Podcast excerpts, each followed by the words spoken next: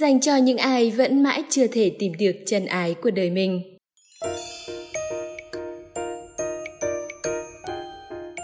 Xin chào các bạn đang quay trở lại với chuyện đời.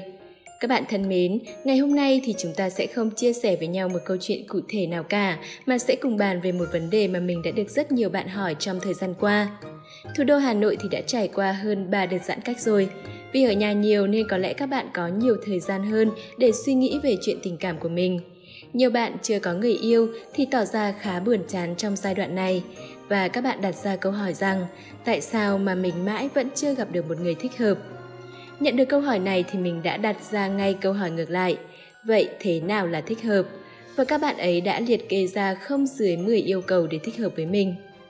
Các bạn ạ, à, có thể không hẳn là những người bạn gặp không thích hợp với bạn, mà do bạn đang bị yêu cầu quá cao về nửa kia, hoặc là do chính tâm lý của bạn dẫn đến việc cho rằng không phù hợp, chứ không phải thực sự là họ không phù hợp với bạn.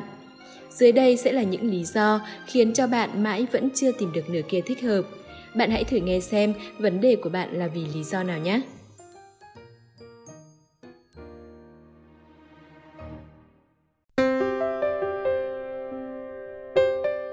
Thứ nhất, chắc chắn rồi, như đã nói ở trên, đó là bạn kỳ vọng quá cao.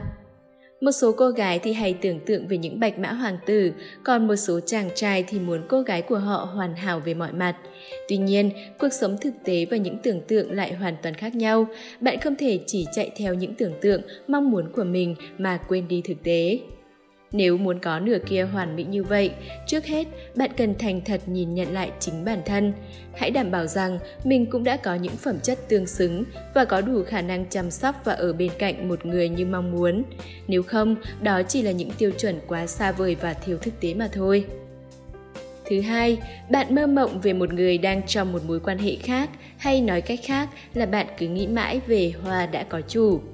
Thực tế thì tình yêu là rất khó lý giải, nhưng nếu muốn làm thì hãy chắc chắn rằng bạn có thể và khi đã có được người đó rồi thì mọi thứ sẽ tốt đẹp chứ không chuốc lấy rắc rối. Còn nếu không, bạn đừng lãng phí thời gian của mình. Khi bạn đã cưa đổ được đối tượng thì bạn lại trở thành người đi phá hoại hạnh phúc của người khác. Đây là một bước đệm không tốt đẹp, dễ dàng kéo theo những vấn đề và rắc rối khác. Hơn nữa, không ai có thể chắc chắn rằng người kia sẽ không gian dối và phản bội lại bạn sau này như những gì họ đã làm với người cũ để đến bên bạn. Thứ ba, bạn chưa thoát khỏi cái bóng của mối quan hệ cũ. Bận lòng về một mối quan hệ đã kết thúc chính là trở ngại lớn trong quá trình tìm kiếm một nửa thích hợp cho bạn. Ngoại trừ tình yêu mù quáng thì thực sự là không ai muốn đầu tư thời gian và công sức vào một đối tác vẫn luôn vương vấn hình bóng người cũ. Việc tỏ ra mình vẫn còn nặng lòng với tình yêu trước đây sẽ chỉ khiến bạn tự đẩy mình ra xa khỏi những đối tượng tiềm năng mà thôi. Hãy bình tĩnh và suy nghĩ thấu đáo về điều mình thực sự muốn để biết liệu bạn đã thực sự sẵn sàng bước chân vào một mối quan hệ mới hay chưa. Nếu bạn chưa sẵn sàng, chưa thực sự quên được người cũ thì hãy từ từ, hãy cho mình thêm thời gian để thoát hẳn khỏi mối quan hệ đó. Rồi khi đó, hãy đi tìm một người thích hợp khác, tránh lãng phí thời gian cũng như mang thêm tâm lý tiêu cực cho bản thân mình. Thứ tư, bạn có vấn đề về lòng tin. Nhiều người sau đổ vỡ tình yêu thường có cái nhìn tiêu cực về đàn ông, cho rằng tất cả đều tồi tệ và xấu xa như nhau. Điều này không thật sự đúng. Bạn không nên vội vàng đưa ra đánh giá với những người mới gặp gỡ, đặc biệt là với những người có phong cách, thần thái, thói quen hay tính cách giống với người cũ của bạn. Thậm chí, nhiều người chỉ nhận thấy sự tương đồng đôi chút trong nụ cười và ánh mắt của người mới và người cũ thôi, thì cũng đã vội vàng đưa ra khẳng định luôn rằng người mới này rồi cũng giống người cũ thôi. Dù sao chăng nữa, những trải nghiệm xấu của bạn với người trước không có liên hệ gì với người bạn gặp gỡ sau này. Hãy tập trung vào hiện tại để không bỏ lỡ những cơ hội quý giá bạn nhé. Thứ năm, bạn bị sợ những mối quan hệ nghiêm túc. Đa số mọi người đều có một trong số các nỗi sợ sau đây. Sợ cảm xúc của mình không kéo dài được lâu, sợ mất không gian riêng tư cá nhân, Sợ quá nghiện người yêu khiến cuộc sống thay đổi, khiến cảm xúc lệ thuộc, khiến cảm xúc bị quá tiêu cực khi chia tay. Những nỗi sợ này tạo nên một bức tường vô hình, ngăn cách bạn khỏi cơ hội gặp được một người mới. Để vượt qua những trở ngại tâm lý này không phải là điều dễ dàng. Hãy bắt đầu bằng việc tìm một sở thích thú vị, ra ngoài thường xuyên hơn và đừng níu giữ lấy những suy nghĩ tiêu cực trong đầu nữa. Bạn cứ thoải mái lên, dám yêu là dám chịu, chẳng có điều gì phải sợ hãi cả bạn sẽ dễ dàng vượt qua hết tất cả mọi khó khăn thôi.